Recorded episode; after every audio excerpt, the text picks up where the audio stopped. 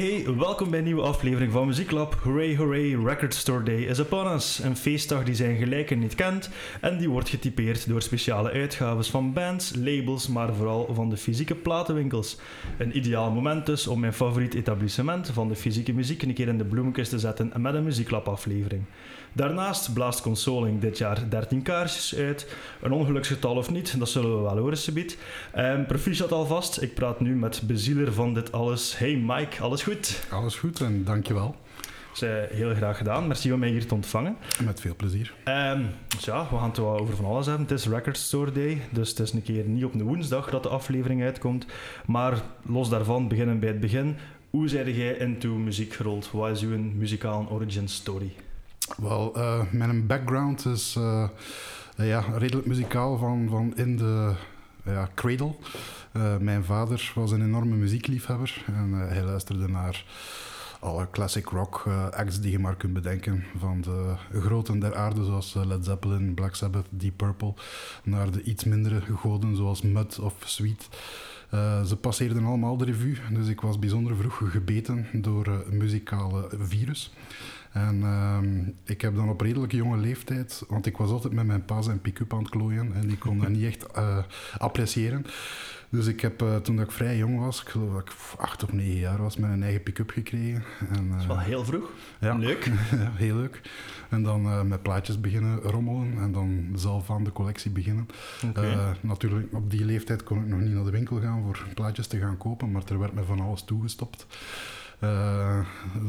Boxsets van Appetite for Collection bijvoorbeeld, die dateert van toen, van Guns N' Roses. Oké, cool. En ja, zo is het verzamelen er ook in gekropen. En gaandeweg met ouder worden, dan besloten van, goh, ik ga misschien een keer zelf ook muziek beginnen maken. En dan in allerlei groepjes beginnen spelen. En dan, wat speelde zelf? Ik speel zelf bas. Okay. En ook voor mijn solo-project dat ik in de tijd had. Ik heb daar ondertussen allemaal geen tijd meer voor.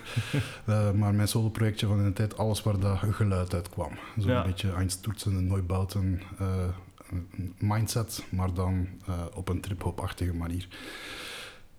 En dan ben ik bij Wanhoop terechtgekomen en dan hebben we daar een leuke run gehad. We waren heel lokaal, heel bekend. Dat is mooi omschreven. Heel lokaal, heel bekend. Ja.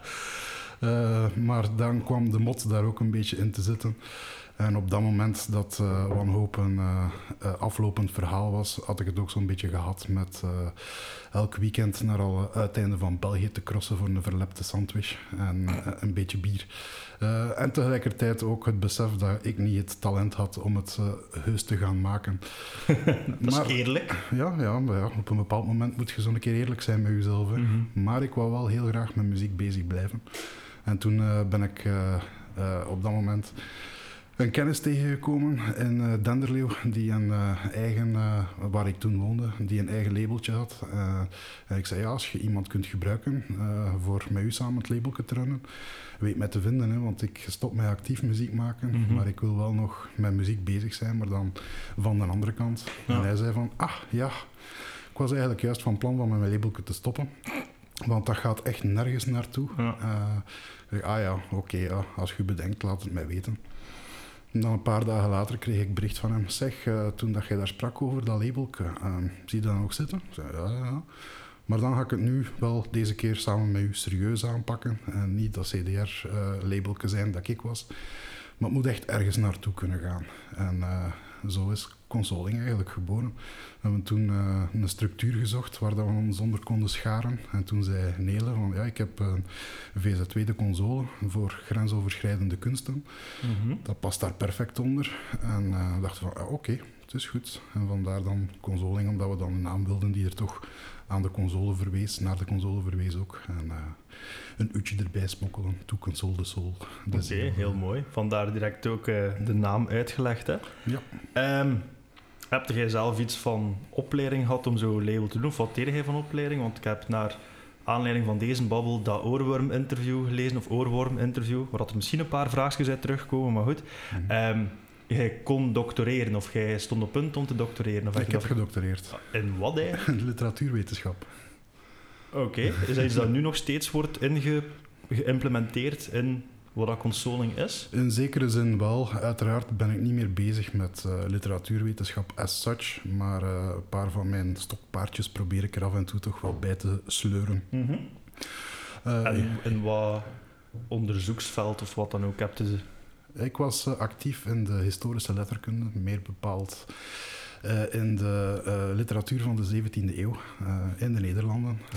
En nog meer bepaald Joost van den Vondel. Oké, cool. Dat was mijn studieobject. En ik heb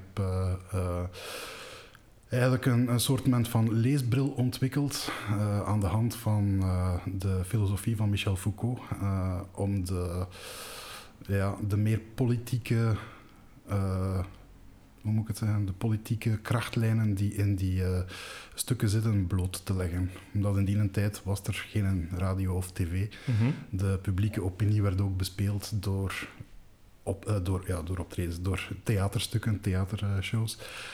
Dus daar zat heel impliciet, of zelfs zeer expliciet, een politieke visie in verweven. Natuurlijk... We zijn nu niet meer de 17e eeuw, dus dat is niet altijd even duidelijk voor ons wat dat die politieke visie precies was.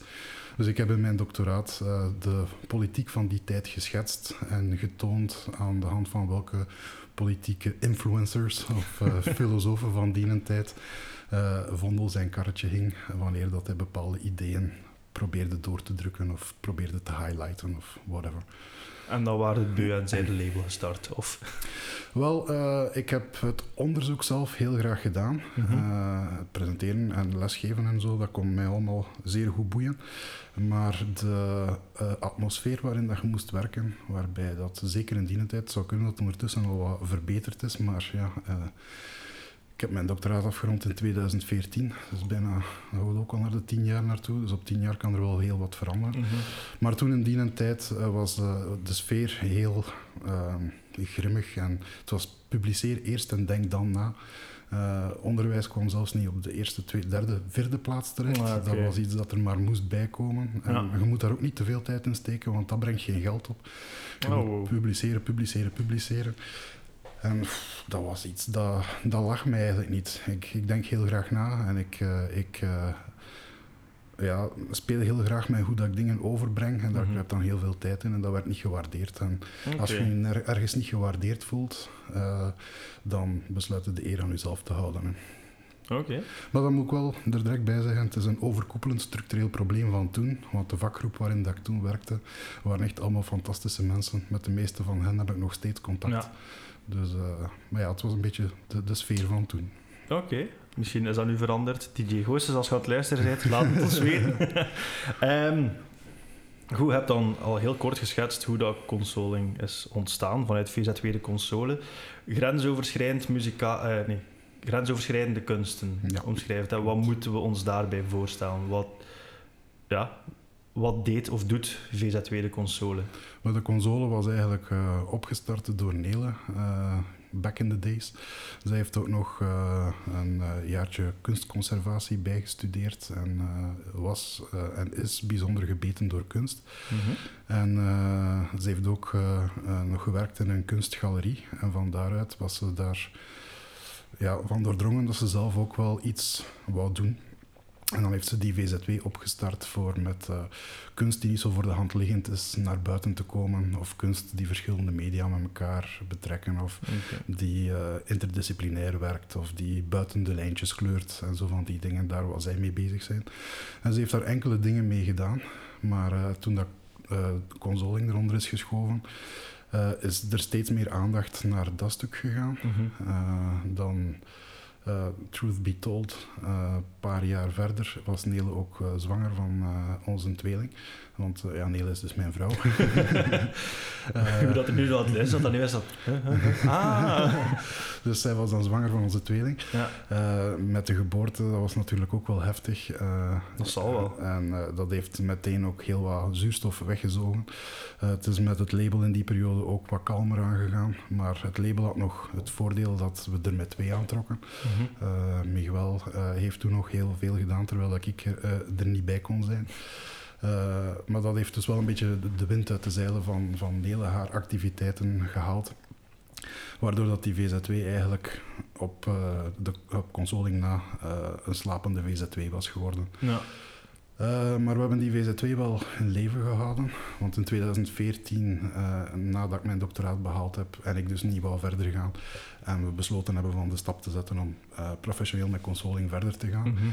En toen dat de winkel hier effectief ook geopend is, dan zijn wij uiteraard uit die VZW-werking moeten stappen, want je kunt niet echt een commerciële winkel verzoenen met het idee van de VZW. Ja. Dus dan is de VZW eigenlijk echt te slapen gelegd geweest, maar we hebben die nooit weggedaan vanuit het idee van ja, als we een keer willen naar de uitleendienst van de stad gaan en zo, dat kan alleen maar als VZW, dus okay. Het is handig van die nog te hebben. Maar eigenlijk als dat de jaren dan voorbij gaan, beginnen dan ook weer andere ideeën te krijgen en begint dat weer te broebelen. En nu ondertussen 2 jaar geloof ik is de VZW helemaal terug tot leven gewekt. Mm-hmm.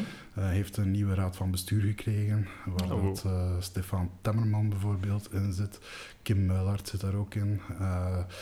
Liz Dvorak zit daarin, Mich Leemans van de AB zit daarin, Eiko Duister zit daar ook in. Ah, oké. En dat is zo... Best wel wat klinkende naam, hè? Ja, maar ook allemaal mensen die op de een of andere manier verbonden zijn aan het veld, zeg maar. Ja. En die dus zeker een waardevolle insteek of bijdrage kunnen leveren bij de werking van wat we met de console proberen uit te bouwen. En dat is eigenlijk zo'n beetje een labo-functie. Vanuit het idee van wat is een label, wat moet een label zijn, wat kan een label doen vandaag, maar ook in de toekomst. Omdat wij zijn niet een traditioneel label as such, met een top-down structuur, maar mm-hmm. Wij zien onszelf als label veel meer een partner om in het geheel, waarbij wij onze specifieke kennis gaan ter beschikking stellen om een release zo ver mogelijk te gaan brengen. En dan komt onvermijdelijk de vraag van, ja, vandaag gebeurt dat nog op vinyl en op cd. Maar wat als de cd nu volledig uit het leven gaat verdwijnen, met dat de cd al niet meer in de laptop zit of in de nieuwe auto's? Hoe kunnen we de labelwerking eigenlijk future-proof maken? Okay. Of wat is ook de rol van een label binnen het geheel nu, wanneer dat artiesten eigenlijk vrij makkelijk zelf een album kunnen opnemen en de wereld insturen. Ja, omdat het allemaal via de laptop gewoon zo... Via de laptop gaat het ook allemaal heel simpel en heel snel. Maar wat kan je dan als label... Ondertussen is onze dochter erbij komen zitten. Het is voor het eerst dat je publiek hebt tijdens de podcast. Dat zorgt wel voor stress. Ik ben ondertussen mijn draad kwijt. Wat future-proof maken, ja, uw label. Wat kan een label zijn in functie van de artiesten? En niet een label in functie van het label. Okay. Waar kan een label een meerwaarde bieden aan de artistieke ondersteuning? Hoe kun je als label zorgen dat de muziek bij de mensen komt? Mm-hmm. En dat kan op andere manieren zijn dan traditioneel plaat of of cd.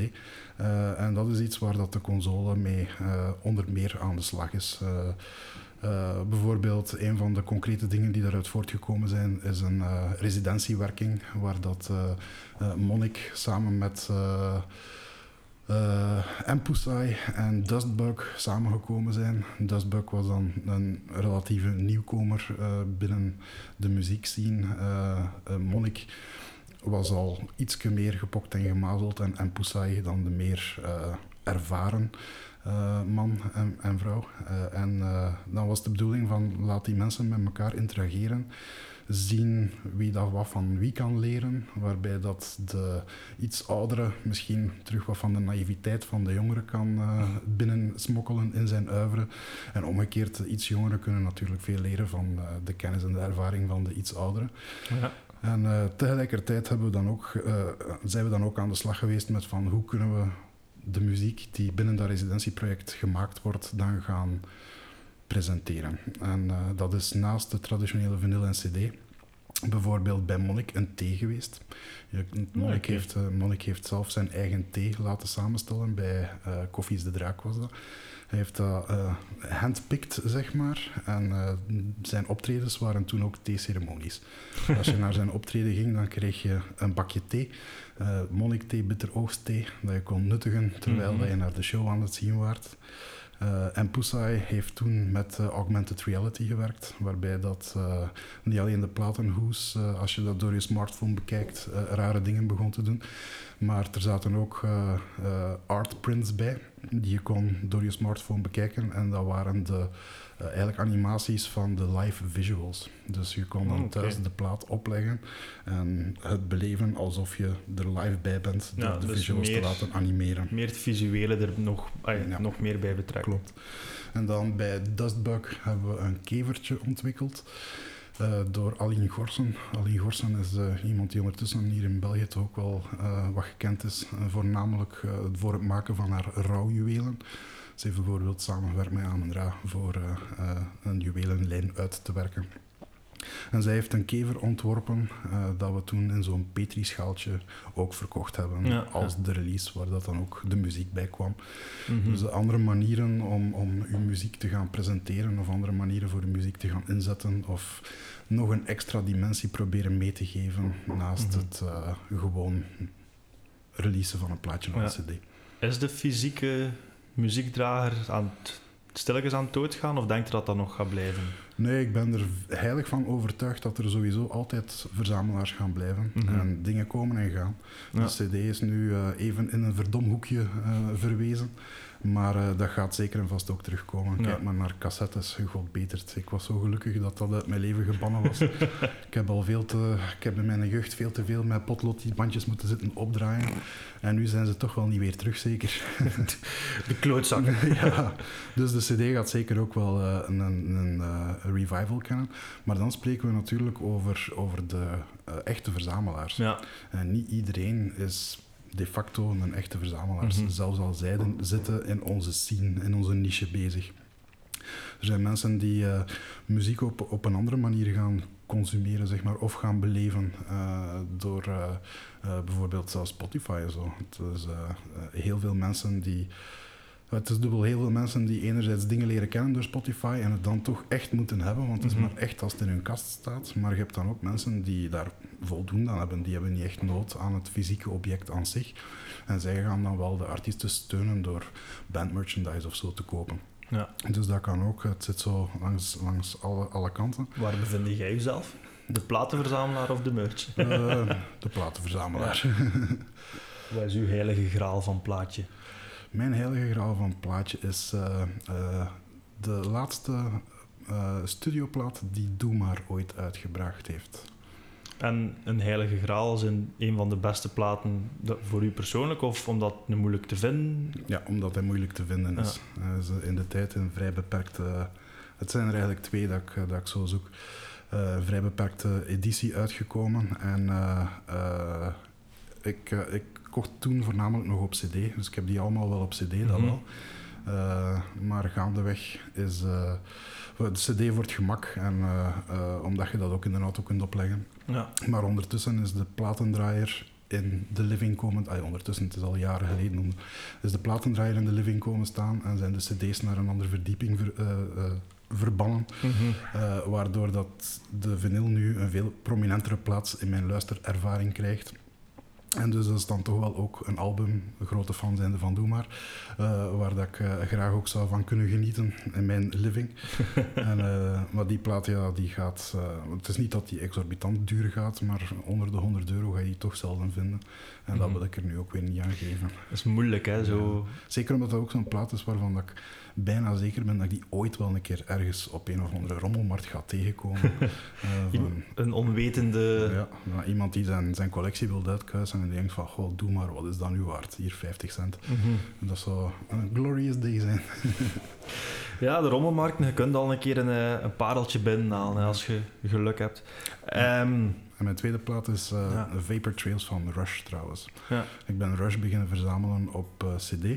En toen Vapor Trails uitkwam, heb ik uiteraard ook de cd gekocht. Maar Vapor Trails is mijn favoriete Rushplaat. Ik weet dat een zeer controversieel statement is. Heb je dat onlangs ook? Is er niet onlangs zo'n discussie Op Facebook? Ja, op mijn Facebook. Ja, omdat ik ze een keer gepost had, die remixes van Rush. Een paar jaar geleden is die plaat geremixed uitgekomen. Omdat de band niet tevreden was van hoe de eerste mix klonk. Mm-hmm. Daarom is er ook maar één persing geweest van die originele plaat op vinyl. Waardoor dat die dus wel aan €1.000 te koop gaat. En dat, als ik €100 al te veel vond, vind ik €1.000 er natuurlijk los over. Maar ik had die remixplaat wel gekocht, maar ja, nu dat ik de remixplaat heb, wil ik de origineel natuurlijk ook. Dus ik hoop alweer op zo'n grabbelbak find van €50 en ga ik dan ook een heel gelukkige mens zijn. Denkt je dat je ze gaat kunnen vinden of zal het toch op termijn? Ik ga er geen €1.000 voor neerleggen, ja. Dan niet. En ik laat het aan het toeval over. Okay. Ik zal het wel zien. Alright. Het is niet dat ik de muziek niet heb. Ik heb het op cd, dus als ik het wil beluisteren, kan ik het beluisteren. Ja. Maar het is zo, wel zo... pik toch een beetje dat hij niet op vinyl in de collectie zit. Snap ik. Goed, even terug naar Consouling label zelf. Wat is eigenlijk het eerste dat jullie hebben gereleased onder Consouling? Als eerste hebben we toch een aantal CDR-releases gedaan. Dat is omdat we met €0 budget begonnen zijn. En je moet ergens opbouwen natuurlijk. Uiteraard. Via de console hadden we wel wat sponsoring verkregen van wat lokale... entrepreneurs. Wat dat goed was, want daar konden we dan effectief mee starten zonder dat we veel te veel van ons eigen geld er moesten insteken. En we hadden wat contacten gelegd met jonge acts die we veelbelovend vonden. En vandaar zijn we dan begonnen met de CDR's op een heel beperkte uitgave, 100 stuks iedere keer. Mm-hmm. Maar we hadden een van de eerste die we gedaan hebben, Exasense, Polaris was dat geloof ik. Die had het bij toen nog Conspiracy Records geschopt tot keuze van de week. En bij Conspiracy Records, als er iets keuze van de week was, dan bleef dat een half jaar daar staan. Dus we hebben daarmee best wel wat mensen kunnen bereiken, want Conspiracy Records in de tijd was ja, het label als het op postmuziek aankwam. Ja. Zij waren ook een Europese label van gigantisch grote acts zoals ISIS bijvoorbeeld. Okay. Dus dat heeft ons enorm geholpen. Zij waren ook onze eerste distributeur. En doordat dat zo'n succes geworden was en dat we die ook een aantal keer hebben moeten herpersen, zijn we heel snel kunnen overgaan tot de release van onze feitelijke catalogus op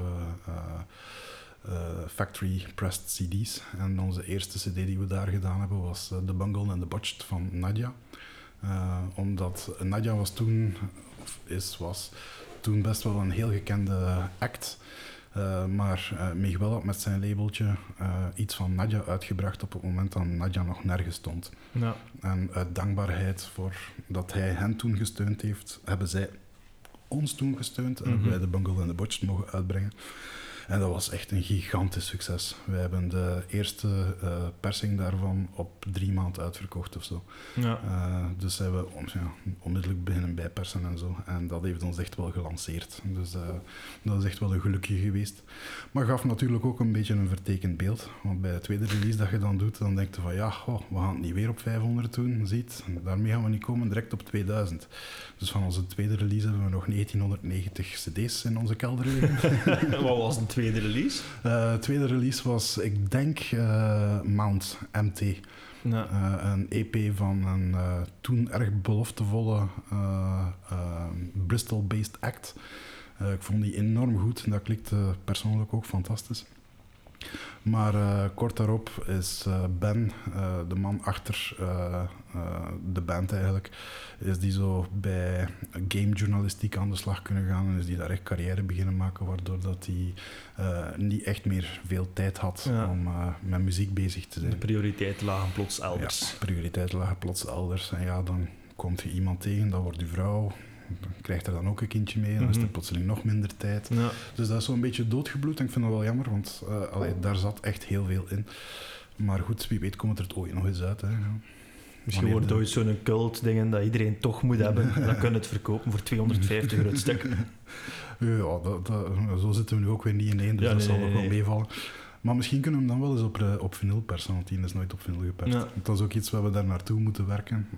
Iedere keer voldoende fondsen aanleggen, zeg maar, om dan de stap verder te zetten en een eerste vinyl release te kunnen doen en dan dat dat zelfbedruipend iedere keer in stand te beetje laten. Bij beetje, verder en meer. En inderdaad. Okay. We hebben nooit putten gegraven, we hebben het gewoon altijd organisch laten groeien. Ja. Met wat dat er binnenkwam, deden we het volgende, kwam er niks binnen, ja, dan moest het volgende maar even wachten. Oké. Valt er een genre te plakken op Consouling label? Of? Goh, op zich niet echt. We zijn in de tijd begonnen als een postrock, een ambient label. Omdat ik was voornamelijk gebeten door postrock en Miguel voornamelijk door ambient muziek. En we zijn dan mekaarse genres beginnen appreciëren. Maar bij postrock zijn we al heel snel op de grenzen van het genre gebotst. Want in ons zat er wel zo'n drang voor. Opnieuw vanuit de DNA van de console grensoverschrijdende kunsten van muziek te brengen, waarbij dat er over de genrekottekens gekeken werd, maar opeens werd postrock zelf een genre. Ja.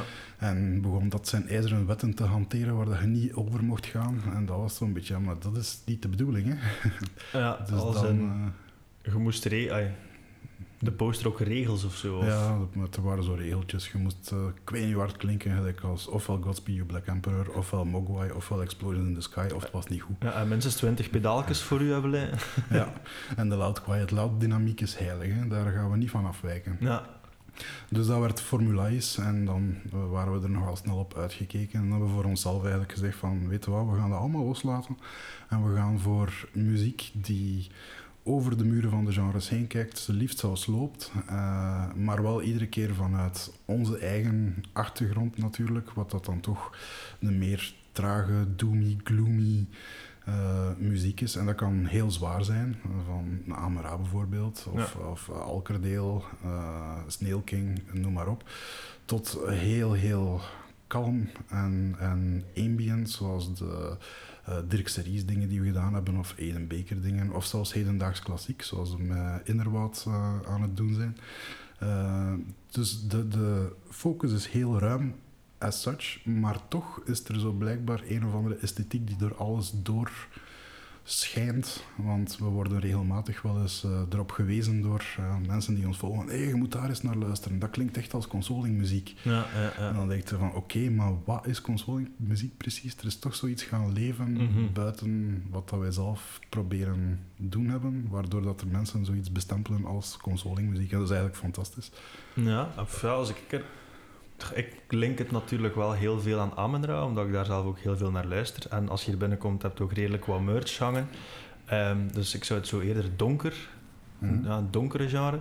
Terwijl dat je toch wel een vrij open winkel zit. Het is niet dat je zo een donker klein keldertje bent of zoiets. Het is tof om binnen te komen.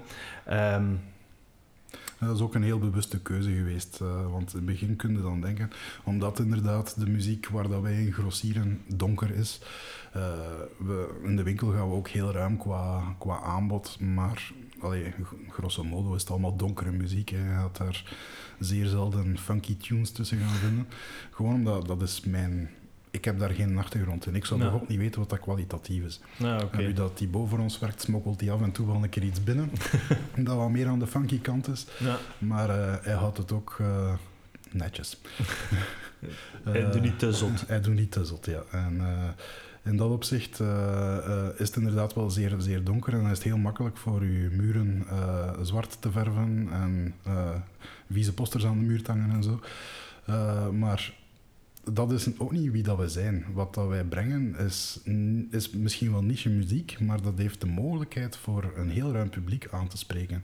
En in plaats van dan iets te gaan creëren waarbij dat je mensen afstoot, wou ik juist een atmosfeer creëren die zeer verwelkomend was, die iedereen naar binnen zou kunnen trekken. Ja. Iedereen die met muziek bezig is op de een of andere manier, of zelfs niet. Het is hier ook gewoon een plek waar dat je kunt hangen, waar dat je zelf kunt zijn, waar dat je, als je een misfit of een verschoppeling der aarde bent, toch welkom bent.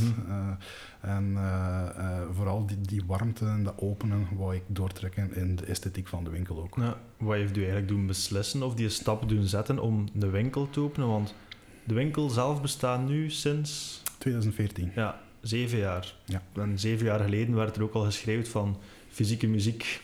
Wat is het nog met de Spotify's van deze wereld? Wat heeft u toch over de streep gehaald om op dat moment te beslissen, ik ga hier een fysieke zaak open doen? Wel, dat is eigenlijk ook weer holder de bolder organisch gebeurd. Het was zelfs niet de bedoeling dat wij een platenwinkel gingen openen. Ja. Het was veel meer de bedoeling dat wij een werkruimte gingen openen waarbij dan mensen konden samenkomen voor dingen mogelijk te maken. Oké. Een grote repetitieruimte of atelier? Of... Ja, atelier ja. Of brainstormplaats of noem maar op. Dat was ons originele idee. En dan kwam de idee erbij van, goh ja, maar daar op zich, daar zit niet echt een verdienmodel achter. Dus weet je wat, we gaan dan ook koffie serveren. Als mensen hier zitten te praten met elkaar, dat gaat gemakkelijk met koffietje of met frisdrankje. Ja, we gaan dat doen. En dan was zo de idee van, ja... Oké, we hebben dan die ruimte. We hadden al een webshop. En op onzalige uren van de dag probeerden mensen nog een local pick-up te doen, omdat we ook die mogelijkheid hadden voor mensen die in het Gentse woonden voor gewoon een bestelling te komen oppikken. Ja. Maar dus effectief om 11 uur 's nachts of 's avonds, als je in je pyjama naar een televisie te kijken, krijg je in één keer ding-dong. Ah ja, ik was hier nu toch in de buurt en kon ik er zien of dat je nog wakker werd voor mijn bestelling op te pikken. En dat ja, waarom ook niet, hè? Ja, dat is grappig voor één keer, maar dat blijft niet grappig. Dus dat Nele zegt van, ja, je kunt dan de muziek van het label daaruit stallen. De mensen moeten er daar dan maar omkomen tijdens de uren dat ding daar open is. Ja, dat is een heel goed idee. En als we dat aanbod nog een beetje uitbreiden, dan is dat ook nog een extra bron van inkomsten. Mm-hmm. En voordat we het wisten, hadden we een platenwinkel. Nice. Ja. Maar dus dat was hier dan een huis of twee verder, zeker? Hier vlak naast. Nou, ja. Waarom verhuisd? Wel, in het begin zijt je voorzichtig, omdat je niet weet wat dat gaat geven. Mm-hmm. We hebben toen ook overwogen van iets te kopen, maar dat was toen een stap te ver. Omdat je weet gewoon niet hoe dat gaat lopen. Zijn de mensen hier inderdaad wel in geïnteresseerd? Of is het gelijk als dat iedereen zegt, je bent zot, niemand is nog geïnteresseerd in fysieke muziek. Dus we durfden het niet aan om toen iets te kopen, dus hiernaast hebben we toen gehuurd. En ja, na, dat is al 4 jaar geweest zijn waarschijnlijk, begon het bij ons toch wel zo een beetje te kriebelen. We merkten dat hetgeen dat we aan het doen waren gesmaakt werd en dat effectief wel levensvatbaar was. En dan iedere maand iemand anders zijn lening moeten gaan afbetalen, begon zuurder en zuurder te worden. En toen hadden we er al over gesproken van oké, als we iets kunnen kopen, het is misschien de moeite van die sprong te gaan wagen. Ja. Want dan zijn we tenminste onze eigen leningen aan het afbetalen en zijn we voor onszelf iets aan het opbouwen. Mm-hmm. En voor onze kinderen. Ja. Want we kunnen wel overleven, maar het is niet dat de jaren 70 nog zijn, hè, waarbij dat er grote sommen geld in de muzieksector aanwezig waren. Mm-hmm. Dat is het niet. Het is zeker en vast geen vetpot. Dus dan moet je ook andere manieren proberen te voorzien voor te gaan sparen. En dan een lening afbetalen voor vastgoed is ook een mooi spaarcentje. Hè? Dat is zeker. Maar we waren dan aan het rondkijken van ja, fuck, waar gaan we het doen?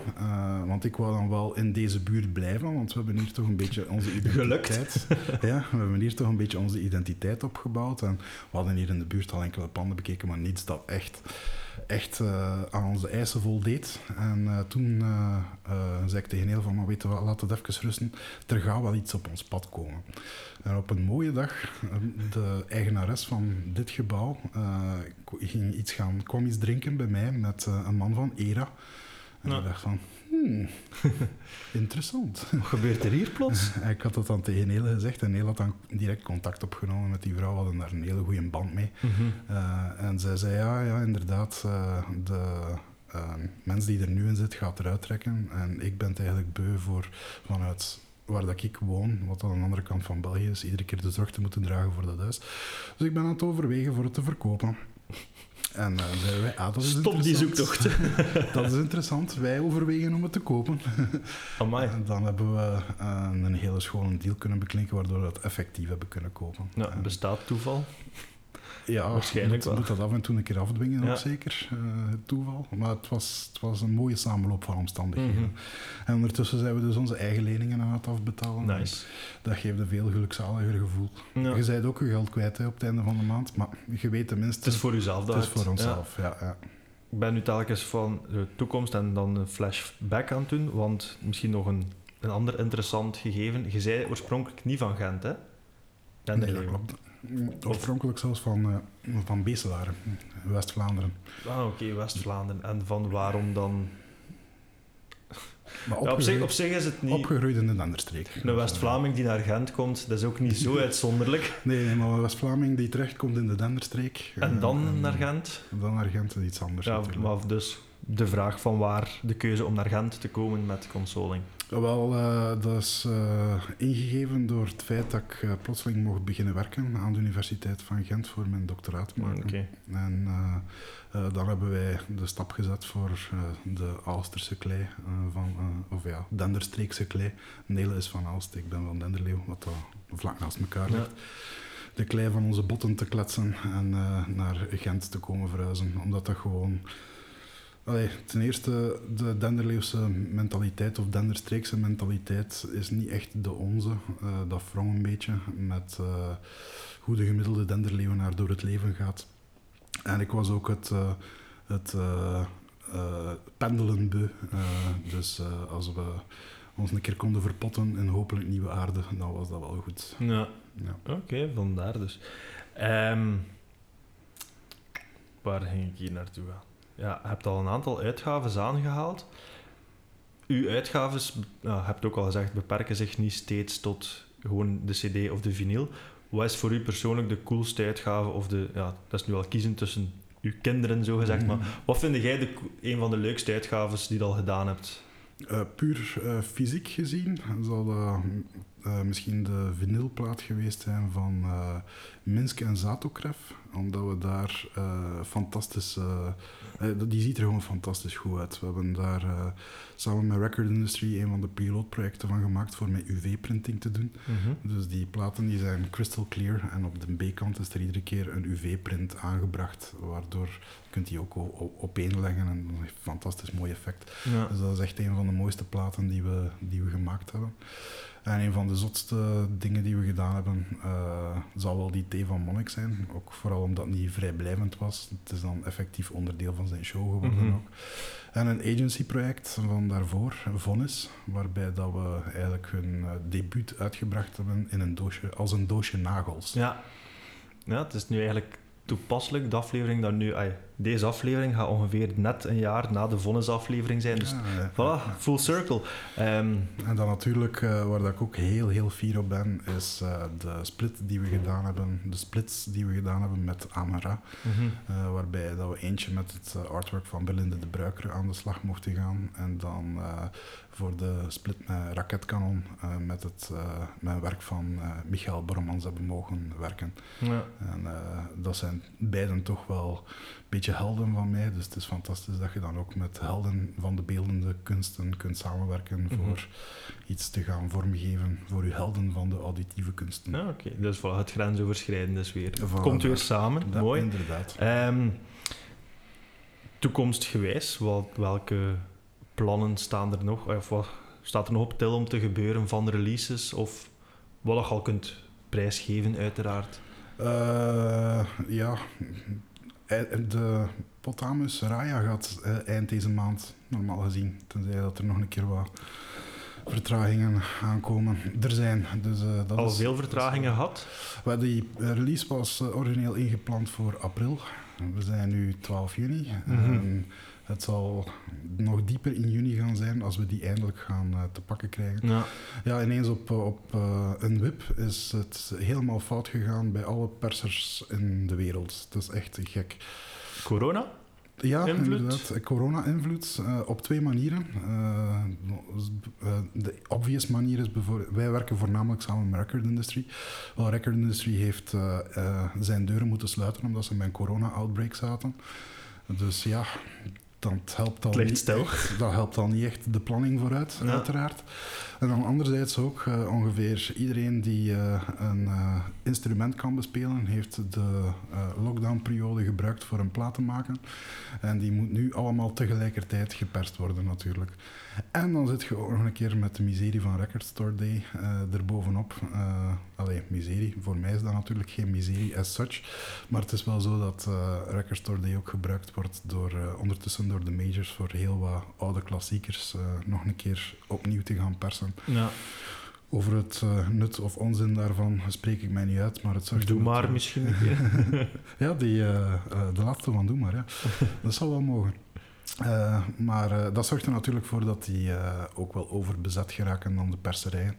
En waardoor dat er heel veel uitgesteld moest worden. Maar dus Potamus gaat er eind deze maand hout vasthouden komen. En dan ook nog een hele leuke in het najaar is de heruitgave van Modder 1. Leuk. Ja, dat was... die sinds kort bij jullie ook getekend hebben. Ja. Dus we gaan... Coole band. Er gaat nieuw werk van verschijnen, ongetwijfeld. Maar we gaan de eerste plaat van hen, die het ook heel goed gedaan heeft, een nieuw leven schenken. En die ook eens in wereldwijde distributie steken. Nice. Dus, ja, die plaat is er ook wel vlot doorgegaan. Hè? Eind vorig jaar ergens uitgekomen. Ja, in oktober geloof ik dat die uit is gekomen. En nu al uitverkocht, sterk. Ja, okay. Hetzelfde met Potamus. Maar we waren met Modder ook al in contact gekomen, maar ja, een zeer slechte timing, zeg maar. Dat was in het begin van de pandemie. En dan kun je niet echt... toen in de tijd durfde ik het niet aan voor toekomstgericht te denken. Ja. De vloer was even van onder onze voeten getrokken. Mm-hmm. Dus het was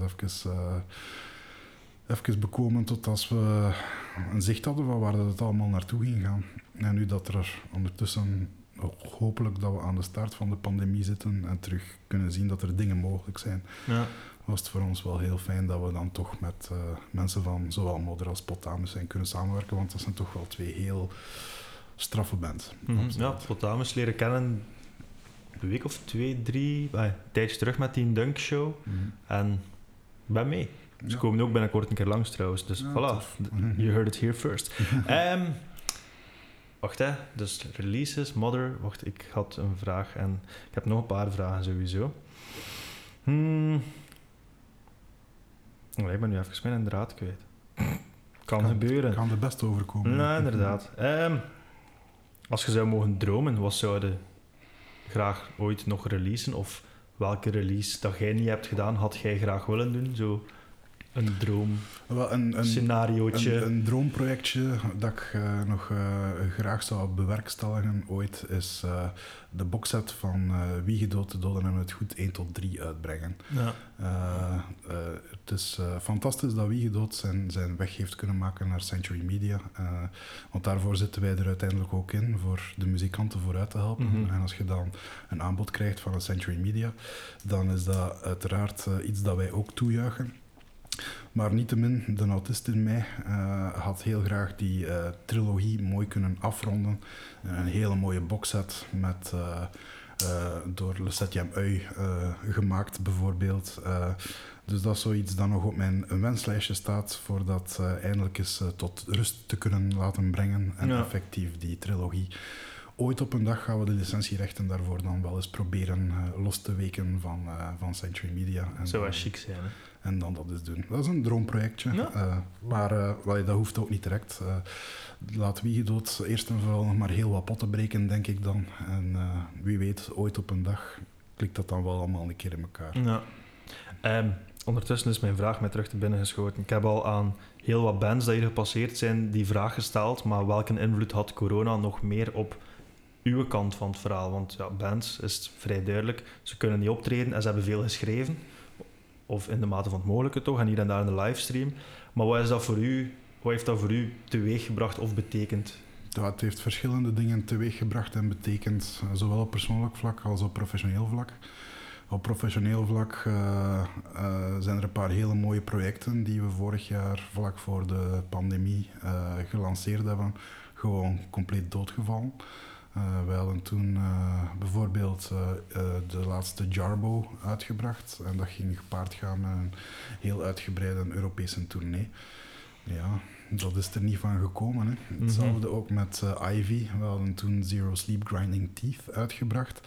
Wat dat voor mij echt een van de beste platen die wij op het label hebben uitgebracht ooit is. Dat is zo'n monumentaal werkstuk geworden. Echt fantastisch. En daar ging ook gekoppeld met een mooie Europese tournee, waarvan dat we dachten van ja, eindelijk, dat is een plaat die van de grond gaat komen. Mm-hmm. Toen hebben we er ook heel serieus in geïnvesteerd, net omdat ik er heilig van overtuigd was dat het een plaat was die potten ging doen breken. We hebben daarvoor zelfs Alle MIDI-partijen die erin zaten hebben we laten scoren voor dan uiteindelijk het te laten opnemen met een symfonisch orkest. We zijn echt wel all the way gegaan om die plaat tot in de puntjes verzorgd uit te brengen. En dan kwam corona en dan, ja, en het is dan nog een keer vlak. Het is in maart uitgekomen, die plaat. Ik geloof dat we ze toen besloten hebben, weet je wat, we gaan het een maandje uitstellen, dan zal het wel weer goed komen. Ja. Dat was een beetje verkeerd gegokt natuurlijk. Maar ja, toen... We wisten niks, hè. In tempore non suspecte. Ze hadden ons toen gezegd van, weet je wat, je gaat 2 weken, 3 weken binnen zitten en het zal wel gedaan zijn. Kijk waar dat we nu zitten. Het is dus allemaal niet verlopen gelijk als gepland. En dus ja, jammer genoeg heeft die release ook... is die gewoon als een platte pannenkoek beneden gevallen. Daarom ook dat we deze Record Store Day aangrijpen voor enerzijds Obsidian, dat nooit op vinyl was uitgekomen, nu op vinyl te brengen. En daar dan nog een keer het karretje van Zero Sleep Grinding Teeth aan te hangen. Om toch zo ruim mogelijk proberen duidelijk te maken wat voor een fucking bijzondere plaat dat is. Alright. Dus dat is zo meer het professionele, maar op het persoonlijke vlak heeft het er ook wel heel hard ingehakt. In eerste instantie, ja, de vloer wordt onder je voeten weggetrokken, want je mag niet meer opengaan. Dus je kunt niks meer verkopen, dus er komt niets van inkomsten meer binnen. Maar je kosten blijven wel nog lopen natuurlijk. En de tegemoetkomingen van de overheid... ik bedoel, fantastisch dat we dat gekregen hebben. En ik ben er zeer dankbaar voor, maar daarmee gingen we het niet gedaan hebben. Ja. Dus de eerste 3 weken waren echt wel zwart voor onze ogen. Waarbij dat we echt niet wisten van welk hout dat we pijlen moesten maken. Maar na 3 weken is het dan gekeerd. Ik denk dat de mensen begonnen in te zien van oei, het zal hier toch wel langer duren dan 14 dagen, 3 weken. En we hebben dan ook kunnen de handen in elkaar slaan nog eens met Amenra voor hun merch die nooit online beschikbaar was gekomen, nu toch ook online beschikbaar te maken. Mm-hmm. Want ja, uiteraard, zij zaten ook met problemen, geen optredens, geen inkomsten. En wij zaten met het probleem dat we gewoon niks verkocht kregen. Dus door de handen in elkaar te slaan hebben zij een mooie bron van inkomsten gekregen en hebben wij ook terug een bron van inkomsten gekregen. Want op een bepaald moment stond de webshop echt wel rood gloeiend. Wat dat fantastisch was, wat dat ervoor gezorgd heeft dat we effectief nog leven. Mm-hmm. Maar wat dat ook een keerzijde had, want in die periode ging Nele ook uit huis werken. Want zij zat toen in een essentieel beroep. Dus de zorg van de kinderen kwam ook op mij. En dat is mij allemaal niet te veel, integendeel zelfs. Want ik zie mijn kinderen heel graag en ik wil er zoveel mogelijk voor doen. Maar toen moest ik ook nog leerkracht spelen. Het was de combinatie plots. En ik heb ooit wel nog lesgegeven aan universiteiten, maar dat is toch wel een ander niveau dan aan het 5e en het 6e leerjaar. Chapeau voor alle leerkrachten, het moet gezegd. De idee van, ja, zet ze maar aan het werk en bekijk het dan s'avonds een keer, dat gaat dus niet. Hè. Mm-hmm. Die hebben echt coaching en begeleiding nodig, dus ik was daar eigenlijk een hele dag mee bezig. Dan probeerde ik het eten te voorzien tegen dat Nele thuis kwam. En een keer dat dat allemaal gebeurd was, kon ik naar de winkel gaan voor de bestellingen administratief te verwerken en effectief ook te maken.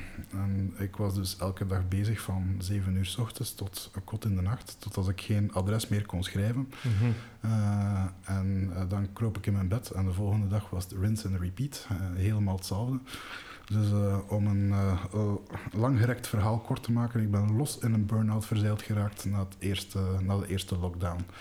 Dus daar ben ik echt wel niet goed van geweest. Maar we hebben hier een fantastisch team die dat fantastisch heeft opgevangen. Mm-hmm. Normaal gezien zal niemand het gemerkt hebben dat ik een tijdje naar de achtergrond ben verdwenen. Behalve als je mij een mail stuurde dat je een automatische reply kreeg, dat ik er even niet was. Okay. Maar vooral chapeau voor Thibaut en Ian, die het hier de hele tijd hebben doen draaien. En ook dikke dank aan Nele, die alle communicatie van mij heeft overgenomen. Ja. Waardoor dat ik terug de kans kreeg om te ademen en op krachten te komen. Okay. En ja, vandaag is het al veel beter natuurlijk. Mm-hmm. Ik ben nog niet 100% wat ik was, maar ik sta echt weer al veel verder. En ik heb terug... zin om dingen met het label te doen. Want in die periode dat ik echt heel diep zat, had ik geen zin voor mijn laptop open te doen, laat staan erover te praten. Ja. Dus dat was even een moeilijke periode. Maar We zijn er aan het doorkrabbelen. En ondertussen heel veel leuke dingen gepland dat echt wel weer goesting geeft om verder te gaan. Maar ja, corona heeft er dus echt wel heftig op ingehakt bij mij. Mm-hmm. En het zal bij mij niet alleen zijn natuurlijk, maar het zullen er nog wel zijn die er zwaar onder geleden zullen hebben. Maar ja, het is heftig geweest. Wat was er uw persoonlijke ervaring daarmee? Ja, pittig. Mm. Hoe kan ik dit nu naar mooi overbrengen naar het volgende? We hebben het over releases gehad. Ja, eentje dat ik wel een keer wou bespreken ook. De Consouling abonnementen. Mm-hmm. Waar is dat idee aan? Dat is wel een leuke dat ik nu al 2 jaar heb uitgesteld, maar volgend jaar schrijf ik mij onmiddellijk in. Verkoop het voor wie dat luistert. Wel, die abonnementen waren er eigenlijk gekomen vanuit de vraag van de mensen die ons volgen, zo van, omdat er zijn dat, we hebben daar het warm water niet mee uitgevonden, de Volt series van Jack White zijn label, allee, hoe heet het weer? Geen flauw idee. Third Man Records, mm-hmm. Die deed dat al langer en er waren nog enkele anderen die dat ook deden. En toen is de vraag gekomen van enkele van onze volgers, die elk jaar mis ik wel een keer iets, of elk jaar dus denk ik van, goh, dat gaat mij niet liggen. En dan koop ik het niet en dan zie ik dat dan achteraf toch ergens verschijnen. En dan denk ik van, maar allee, dat is goed, waarom heb ik dat niet gekocht? Zou dat niet mogelijk zijn voor een keer een abonnementformule op te zetten? We hebben toen eventjes met dat idee gespeeld en dan leek ons dat wel leuk, omdat je daar ook iets meer mee kunt doen. Je kunt daar naast gewoon alle releases aanbieden die je doet op vinyl of op cd of in de toekomst misschien ook via een digitaal platform, wie weet. Mm-hmm. Allee, waar dat dan dat gaat gebeuren, maar wie weet welke vorm dat uiteindelijk allemaal gaat krijgen. Dat is een ongoing experiment. Maar tegelijkertijd kun je daarmee ook echt aan fanbinding gaan doen. Dus ja, die klantenbinding dan, of die fanbinding, waarbij dat je niet alleen de muziek beschikbaar stelt, maar ook extra dingen zoals wat goodies of weetjes dat je als abonnee eerst te horen krijgt. Of voorrang bij evenementen, zoals bijvoorbeeld voor ons 24 Hours of Deep Listening Festival, voordat dat voor het ruime publiek aangekondigd mm-hmm. wordt, gaan onze abonnees de kans hebben voor alvast een ticketje te scoren. Okay, cool.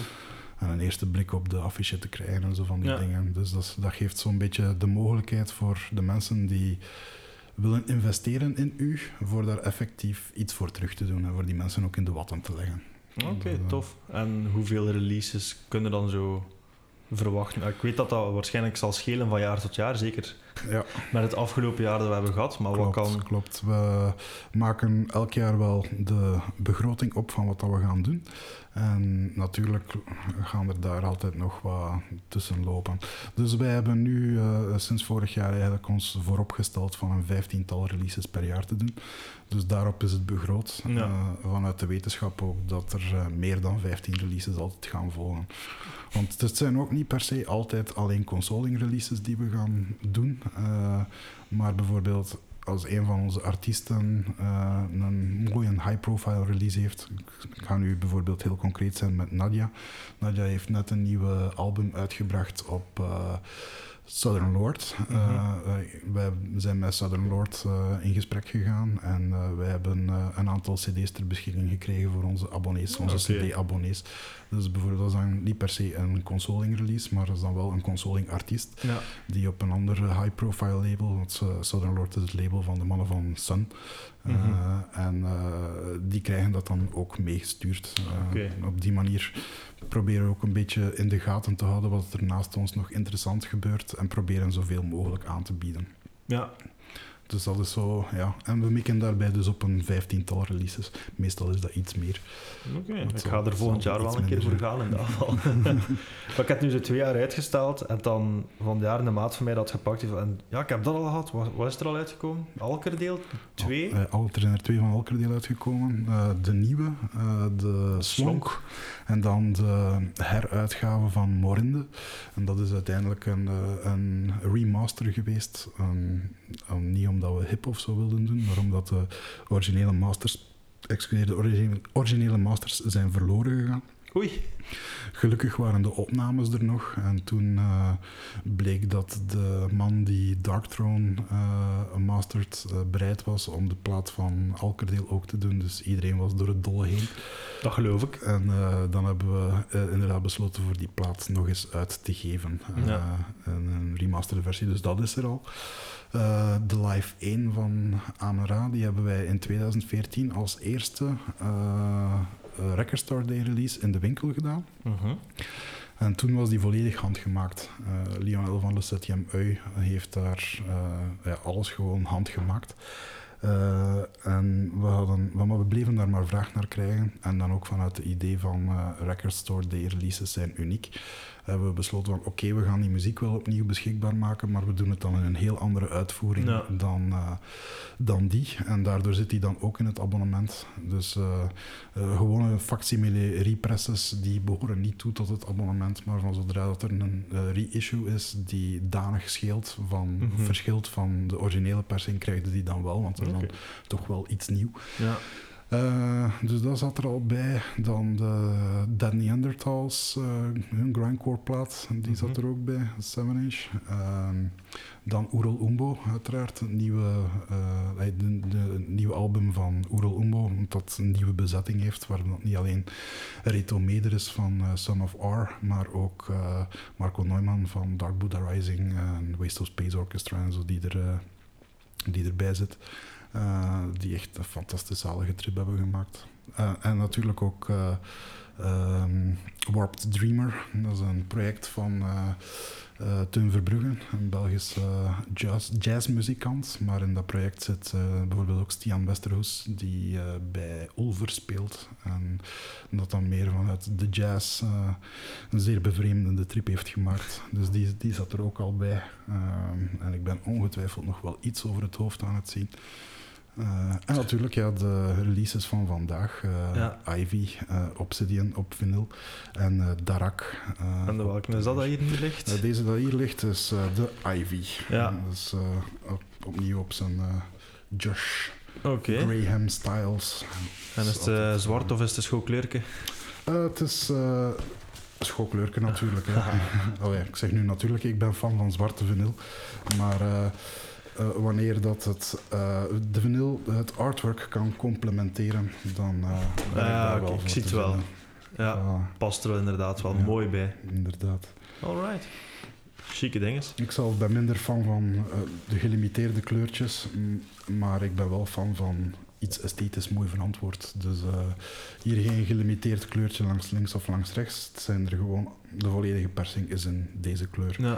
Dat heel mooi met het artwork complementeert. Nice. Wat je nu zegt van de gelimiteerde kleurtjes, vind ik wel een goeie om... We hebben al uw Holy Grail zitten bespreken. Hij zei zelf uiteraard een verzamelaar, toont deze lieving zeker. Wat is uw mening over mensen die zo...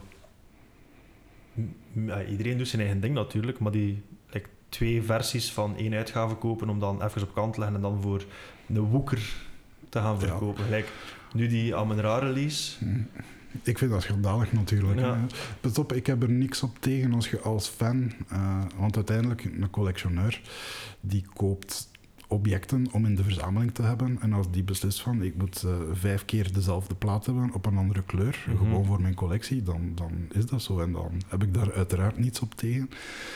Maar als je effectief dingen dubbel gaat kopen met het idee van ik ga die dan op Discogs of eBay flippen, dan vind ik dat schandalig, omdat je daarmee de echte fans de kans ontzegt van een eerste persing in handen te hebben. En daar heb ik het moeilijk mee. Vooral ook, wij werken als fan voor fans en dan is het bijzonder frustrerend soms om te zien dat er mensen in zitten die het gewoon zuiver voor de snelle verkoop gaan doen. En dat is gewoon jammer, want dat was nu ook onze exemplaren die wij ter beschikking hadden van de nieuwe Amenra de Doorn, die waren in minder dan een dag uitverkocht. Ja, dat heb ik gezien. Chance dat ik het net op tijd had gezien. Ik had 1 besteld en kreeg fresh en hij was uitverkocht. Dus. Ja, het is happy me. Bijzonder vlot gegaan ook. En de meeste mensen die besteld hebben bij ons, natuurlijk ken ik wel. Dus kennen is veel gezegd. Je ziet die mensen wel eens terugkeren. En ik ken er ook effectief een aantal van, zoals jij bijvoorbeeld. Ik vind dat je dat vrij goed doet. Dat je weet toch wat ik ongeveer verlang van muziek. Dus inderdaad, je kent je klanten, maar ga verder, kan je onderbroken. Ja, nee. En dan ben ik er natuurlijk... Ik heb er een vrij gerust hart op dat er heel wat mensen toch een bestelling hebben kunnen plaatsen. Er zijn er ook heel weinig bij ons geweest die dubbele bestellingen hebben geplaatst. Er waren er wel een paar, maar dan waren dat opnieuw mensen die ik kende, waarvan dat ik vermoedde dat ze dan effectief voor een vriend meebesteld hebben. Ja. Dat niet de bedoeling was van dat dan naar Discogs te gaan verchassen. Maar uiteindelijk hebben we daar ook geen controle over. Hè. Je kunt wel het aantal stuks dat je mag bestellen limiteren. Mm-hmm. Maar uiteindelijk kunnen we daar ook maar zo ver mee komen, want er is altijd wel iemand die zegt, ja, maar ja, de shippingkosten zijn hoog. Ja, wij kunnen daar niet aan doen, maar ik heb daar begrip voor dat de shippingkosten hoog zijn. Als je dan met vrienden wil bestellen om de shipping te delen, dan is dat niet meer dan billig, uiteraard. Mm-hmm. Dus het is heel moeilijk om te zeggen van, ja, nee, 1 per klant. Want dan stel je jezelf open voor die kritiek en onbegrip ook. Dus probeer er toch een beetje een gulden middenweg in te vinden. En mensen die dan er toch een keer 2 bestellen, ja, oké, we aanvaarden dat dan wel. Maar moesten mensen het heel gortig maken en er zo 10-20 bestellen, ja, die bestelling zouden we wel annuleren natuurlijk. Ah, oké, toch. Ja, zoals al gezegd, we zijn zelf eigenlijk fans die voor fans werken. En dan... Die persing van Amenra, die zou sowieso uitverkopen, hoor. En dan heb ik veel liever dat het uitverkoopt dan mensen die echt heel graag een exemplaar in hun collectie willen hebben, dan mensen die er direct 20 kopen vanuit het idee van, oké, en nu gaan we de rest een keer op disco zetten. Ja, cashen. Ja. Is dat iets dat bands eigenlijk zelf in de hand hebben? Want geen slecht woord over Amenra, heb ik al gezegd, maar er zijn heel wat verschillende versies, hè, van die plaat. Ja, maar daar hebben zij geen... Dat is een labelkeuze geweest. Dat is een beslissing van het label geweest. Wat uiteindelijk ook een zeer commercieel machinekennis is. Dus oké. Iedereen die plaat gekocht heeft, laat ze in uw collectie zitten alstublieft. En verkoop ze niet door. Ja. Goed.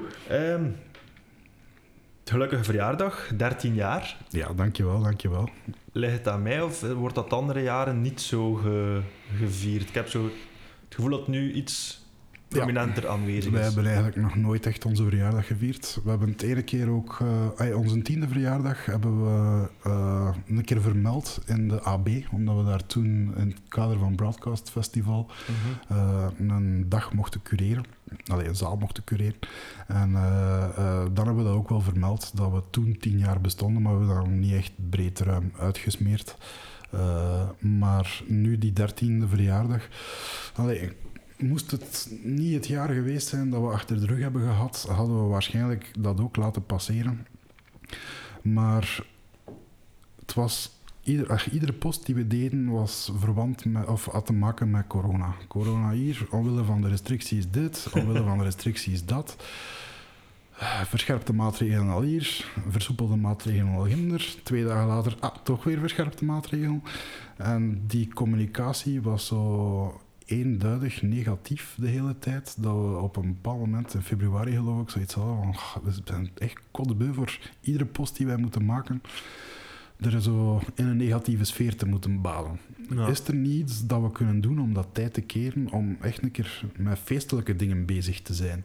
En dan zaten we ze te tellen. We zijn 13 jaar. En dan was zo, dat is nu ook niet echt een jaar om te vieren. Hè. En dan, ofwel. Waarom eigenlijk niet? Ja.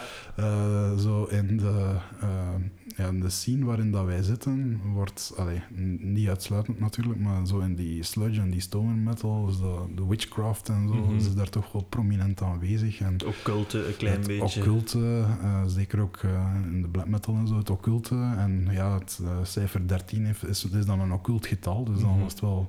dat is dan misschien wel cool dat wij uitgerekend de 13e verjaardag gaan vieren. Ja. En van daaruit zijn we dan vertrokken en we gaan dan... Onze 13e verjaardag, uiteraard moeten we dan op vrijdag iets doen. Dus we gaan iedere vrijdag in onze verjaardagsmaand, de maand mei, gaan we iedere vrijdag iets nieuws aankondigen of een actie aankondigen of een giveaway aankondigen, noem maar op. En dus dat hebben we dan in de maand mei effectief gedaan. Elke vrijdag iets nieuws aangekondigd. Alright, leuk. En gewoon ook voor een keer, ja, ik zei het, iets positiefs te kunnen melden. Die coronasleur te doorbreken. Ja, een keer een post, een hele race een post kunnen doen waar dat er geen sprake was van corona. En waarbij dat we de mensen hopelijk hebben kunnen amuseren ook. En, ja. Waarbij dat er ook leuke dingen...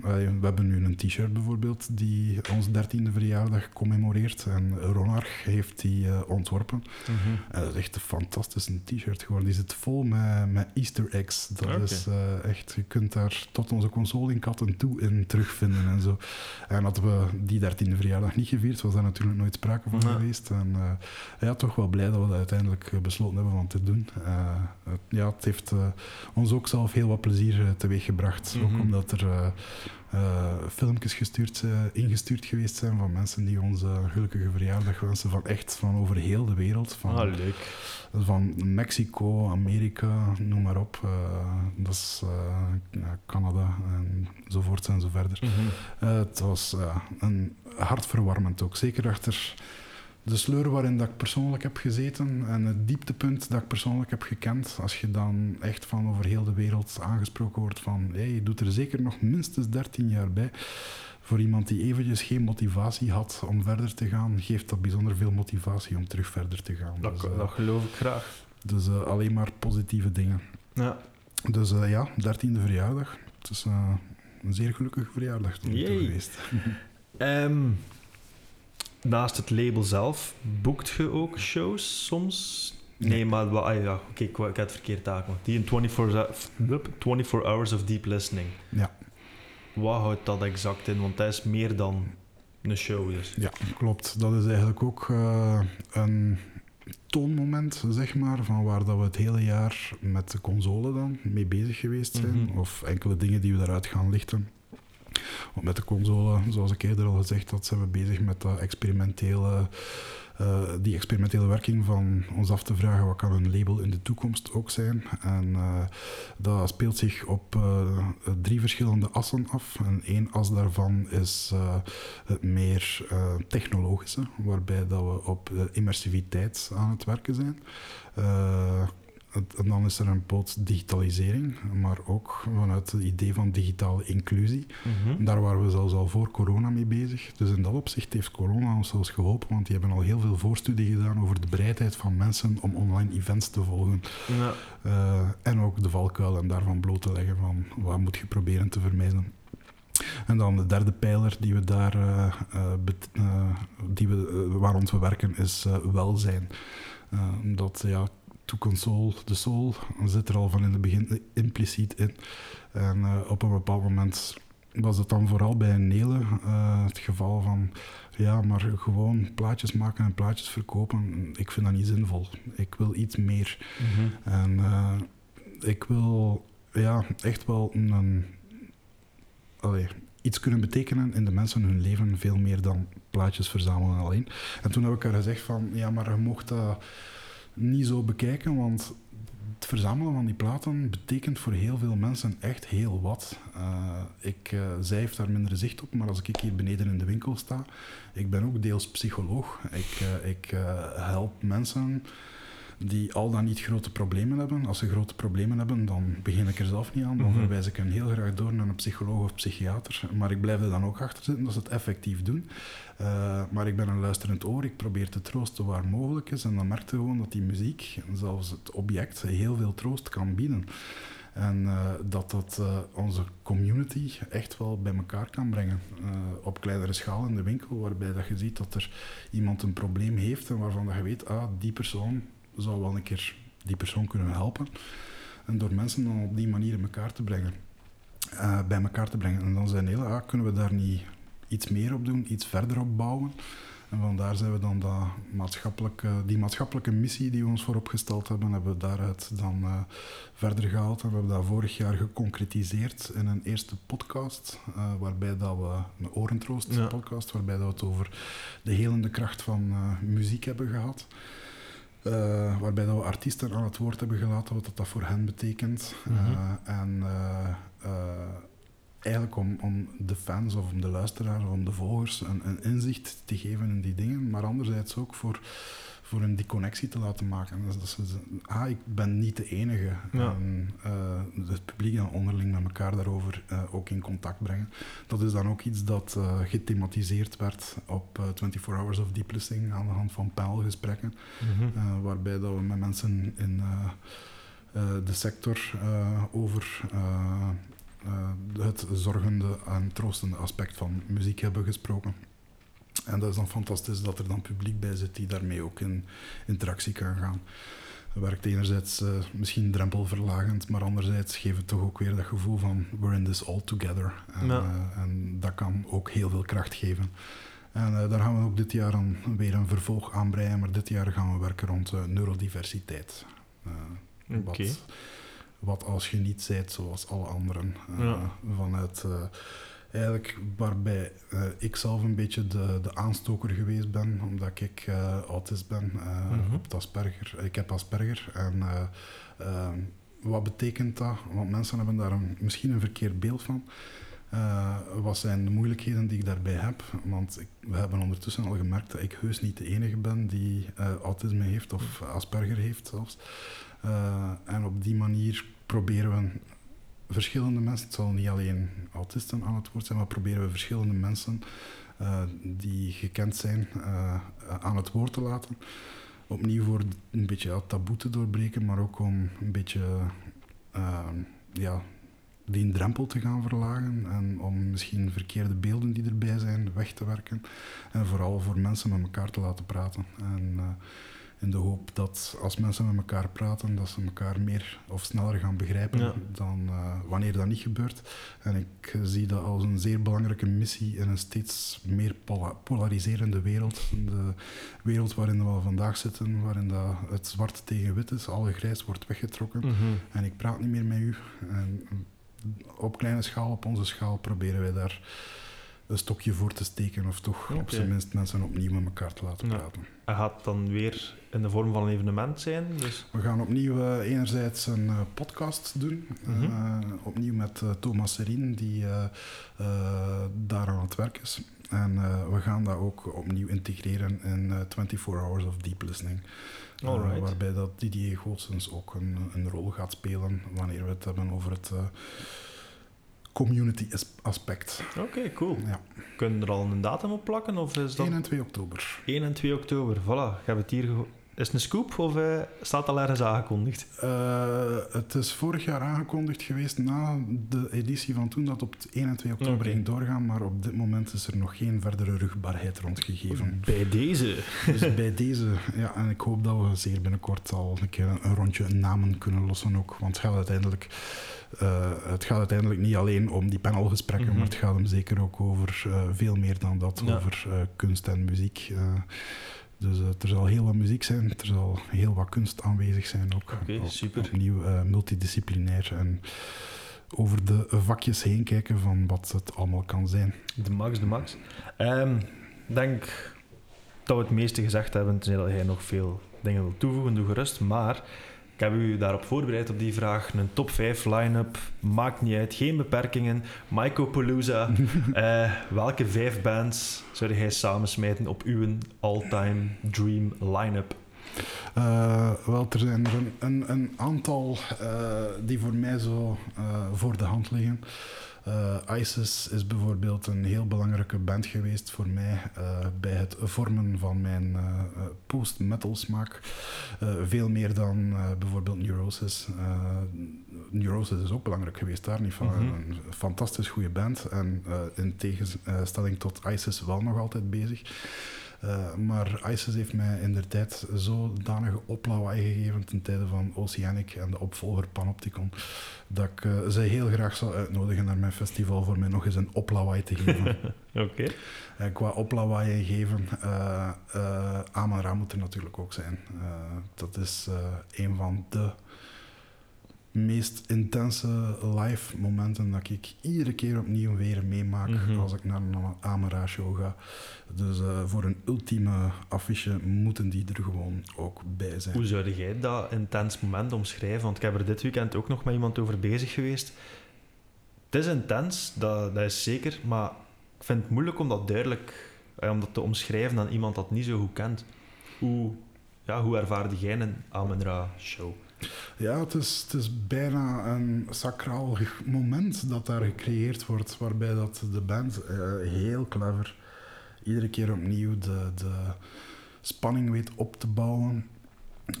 En waarbij dat je echt, ja, mijn eengemaakt publiek, echt, dat sense of community bij een Amenra show is gewoon fantastisch groot. Want ik heb het tegen Oorworm ook verteld, maar ik heb in de tijd, toen dat ze in de handelsbeurs speelden, enkele van mijn toenmalige collega's meegenomen en één uitzondering daar gelaten, had niemand iets met Amenra. Ja. Maar na afloop van het optreden waren de recensies unaniem. Wauw, wat heb ik hier meegemaakt? Ja. En dat is gewoon gevoeld de energie van de hele zaal samensmelten in iets dat een louter show kan gaan kijken echt overstijgt. Dat is ja, fenomenaal gewoon. Dat is wel een van de shows dat ik ook naar uitkijk na dit hier. Ik heb nog een echt Amenra-show. Ja. Maar goed, ISIS, Amenra? Voorts Dissection. Dat is een Zweedse dead black metal band. Met een heel rare kwiet die, nadat hij in het gevangen heeft gezeten voor moord, geloof ik dat was. Dus ik zeg niet dat het een toffe mens is. Nog één plaat heeft gemaakt en ik heb ze toen met die plaat nog live kunnen zien. En Sint-Lieve Zoutum, geloof ik, of all places. In Oudam? Ja, waar? Inderdaad. In Zaalpede. Ah, op de Goorleeuw. Ja. Grappig. Als ik me niet vergis was daar. En dat was een fantastische show. En Storm of the Light Bane is zo een van de platen die zeer belangrijk geweest zijn in mijn formative black metal years. En dat is een van de weinige bands van die periode die nu niet meer speelt. Ja. Die niet meer kan spelen, obviously. Maar de andere bands die mij toen enorm gevormd hebben, zoals de Mayhem, die spelen nog altijd. Marduk, die spelen nog altijd. Mm-hmm. Niet meer in de bezetting van toen natuurlijk, maar die zijn meegegaan met hun tijd en hebben geëvolueerd. En ja. Kunt je nog altijd aan het werk zien. Dus dacht ik zo van, wat is een van die bands die mijn muzieksmaak in mijn 10 jaren echt gevormd heeft en die ik nu niet meer kan zien. Okay. En dan ben ik bij Dissection uitgekomen. Alright. Nogmaals, geen leuke meneer. Ik zou het u ook niet aanraden voor zijn biografie te lezen, want uw wenkbrauwen gaan naar de achterkant van uw hoofd migreren. Maar die plaat zelf, Storm of the Light's Bane, is bij mij echt aangekomen als een splinterbom. En dat is eentje die nog altijd meegaat. Moet je dat kunnen loskoppelen, de persoonlijkheid van de kunstvorm? Ik doe dat automatisch. Ja. Dat kan ook aan mijn conditie gelegen zijn. Want bijvoorbeeld, ik lees ook geen biografieën, omdat dat interesseert mij geen rekker wie dat die persoon is. Het gaat mij niet om de persoon, het gaat mij over de muziek. Mm-hmm. Of de kunst in het algemeen. En wie dat daar precies achter zit. Wat dat zijn beweegredenen zijn. Of duiding bij waarom dat hij het gedaan heeft. Dat zijn auteursintenties. En ik ben niet geïnteresseerd in auteursintenties. Ik ben geïnteresseerd in wat doet het object of wat doet de muziek met mij. Wat brengt dat bij mij teweeg. Wat is mijn persoonlijke band tot die kunst. En de persoon die erachter schuil gaat. Als ik u niet ken, dan kan mij dat eigenlijk heel weinig schelen. Ja, okay. Dat is een antwoord dat niet zo heel veel voorkomt, heb ik gelijk de indruk. Dat kan, ja. Okay. Ja, dat is wel, maar wel een interessante manier om erover na te denken. Het kan ook ingegeven zijn doordat ik menselijke interacties niet altijd even goed snap, vanuit mijn achtergrond. Of dat ik gewoon een beetje anders in elkaar zit. Maar bij mij gaat het echt gewoon inderdaad van hoe ga ik in relatie met de kunst, of dat dan een muziek is of een kunstobject of wat dan ook. Ja. De auteursintenties of de auteur interesseert me echt geen rekker. Wat die heeft proberen bewerkstelligen, dat is allemaal fijn dat hij dat gedaan heeft, maar uiteindelijk het object dat voor mij ligt of de muziek die voor mij ligt, die spreekt mij aan of spreekt mij niet aan. Ja. En als mij die wel aanspreekt, dan is dat voor een persoonlijke reden. Oké, goed. Dus dat is mijn insteek daarbij. Ja, ik vind het zeker een coole denkwijze. Dus we zitten aan 3 bands. Nog 2? Mijn vierde band is Rush. Zoals ik eerder For obvious reasons. Aangegeven ben ik best wel een Rush-fan. En ik wil daarbij eigenlijk mijn eigen stommiteit rechtzetten. toen Rush, ik geloof dat met Snakes and Arrows Tour geweest is, naar Europa kwam, heeft een vriend van mij gevraagd van, ja, ik ga naar Rotterdam gaan kijken, ga je mee? En toen zei ik van, oh, Rotterdam is wel wat ver, hè. Ja, maar ja, je kunt met mij meerijden, hoor. En we gaan dan misschien een hotelletje zoeken en ja, daar dan nog overnachten. En dat komt wel goed. Dacht ik van, oh, nog een keer overnachten ook. Pff, ik ben niet zo graag uit mijn element met, met mijn maat. Maar dat was een goede vriend. Maar dat is niemand bij wie dat ik noodzakelijkerwijze op de kamer wil liggen. Omdat ik een hele lastige slaper ben. Okay. En dan ontzag het mij dat ook al. Van, oh, ja, dan gaan we de nacht niet slapen zijn. Allee, ik heb het mezelf heel erg moeilijk gemaakt toen om toe te happen. Dus ik heb dat dan ook niet gedaan. En ik heb gezegd van, ik zal wel een keer gaan kijken als ze wat dichter bij huis komen spelen. Amsterdam of zo. Maar dat was effectief de allerlaatste keer dat Rush naar Europa is gekomen.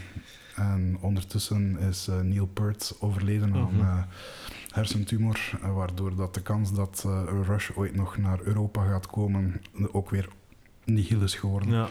Dus daar sla ik mezelf nog steeds voor het hoofd dat ik dat gemist heb. Okay. Had ik het geweten dan... Maar ja, kijk in mijn Michael Palooza krijgen ze dan tenminste nog een plekje voor mijn stommiteit recht te zetten. Oké, super. En de laatste band die ik op mijn... affiche zou willen is Doe Maar. Omdat, again, for obvious reasons. Al mijn guilty pleasures komen hier op één en op aan bod. Maar Doe Maar is een band die ik al jaren stiekem heel erg goed vind. En ondertussen weet ik al dat er heel veel mensen met mij zijn die dat stiekem heel erg goed vinden. Maar ik ben er nog nooit in geslaagd van Doe Maar live te zien. Mm-hmm. Toen ze hun recente tourreunie aankondigden, heb ik er iedere keer naast gegrepen. De tickets voor de AB waren uitverkocht, tickets voor Droma waren uitverkocht. Dan een grote vloek later bleek dat ze opnieuw een tour gingen inlassen. En deze keer waren wel de kippen erbij. Ik heb voor mijn verjaardag toen tickets gekregen voor Doe Maar. En dat zou doorgaan te midden van de pandemie. Dus ja, dat is weer uitgesteld. En, maar je hebt wel tickets? Ik heb tickets, okay, ja. Dus. Ik heb tickets, maar de tickets zijn uitgesteld, als ik mij niet vergis, naar 2 oktober 2021. Toeval kan soms ook anders uitdraaien. En dus ja, 2 oktober is, zoals daarnet aangehaald, onze 24 hours of deep listening.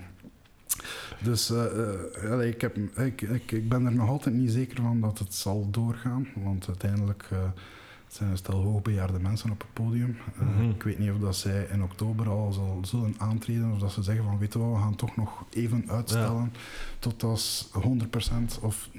de kans dat iedereen zich 2 keer heeft kunnen laten vaccineren en misschien nog een derde keer voor die extra boost, dat ze het dan wel gaan doen. Dus dat is zo mijn stille hoop. Dat ze toch nog een klein beetje wordt uitgesteld. Ja, dat nog een klein beetje wordt uitgesteld, dat ik het toch eens kan meepikken. Maar just in case dat weer niet zou lukken, dan staan ze dan toch op Michael Palooza. Alright, Michael Palooza, heel mooi. Goed, dan denk ik dat het was voor vandaag, voor deze heel toffe Record Store Day Consouling Special. Mike, heel dikke merci voor deze babbel, om mij te ontvangen. En iedereen die geluisterd heeft, je weet waar je de muziek kunt vinden, hè. Ik heb het allemaal in een mixtape gegoten, speciaal voor uw gemak op Spotify. Dank u wel en tot de volgende. Hartelijk bedankt.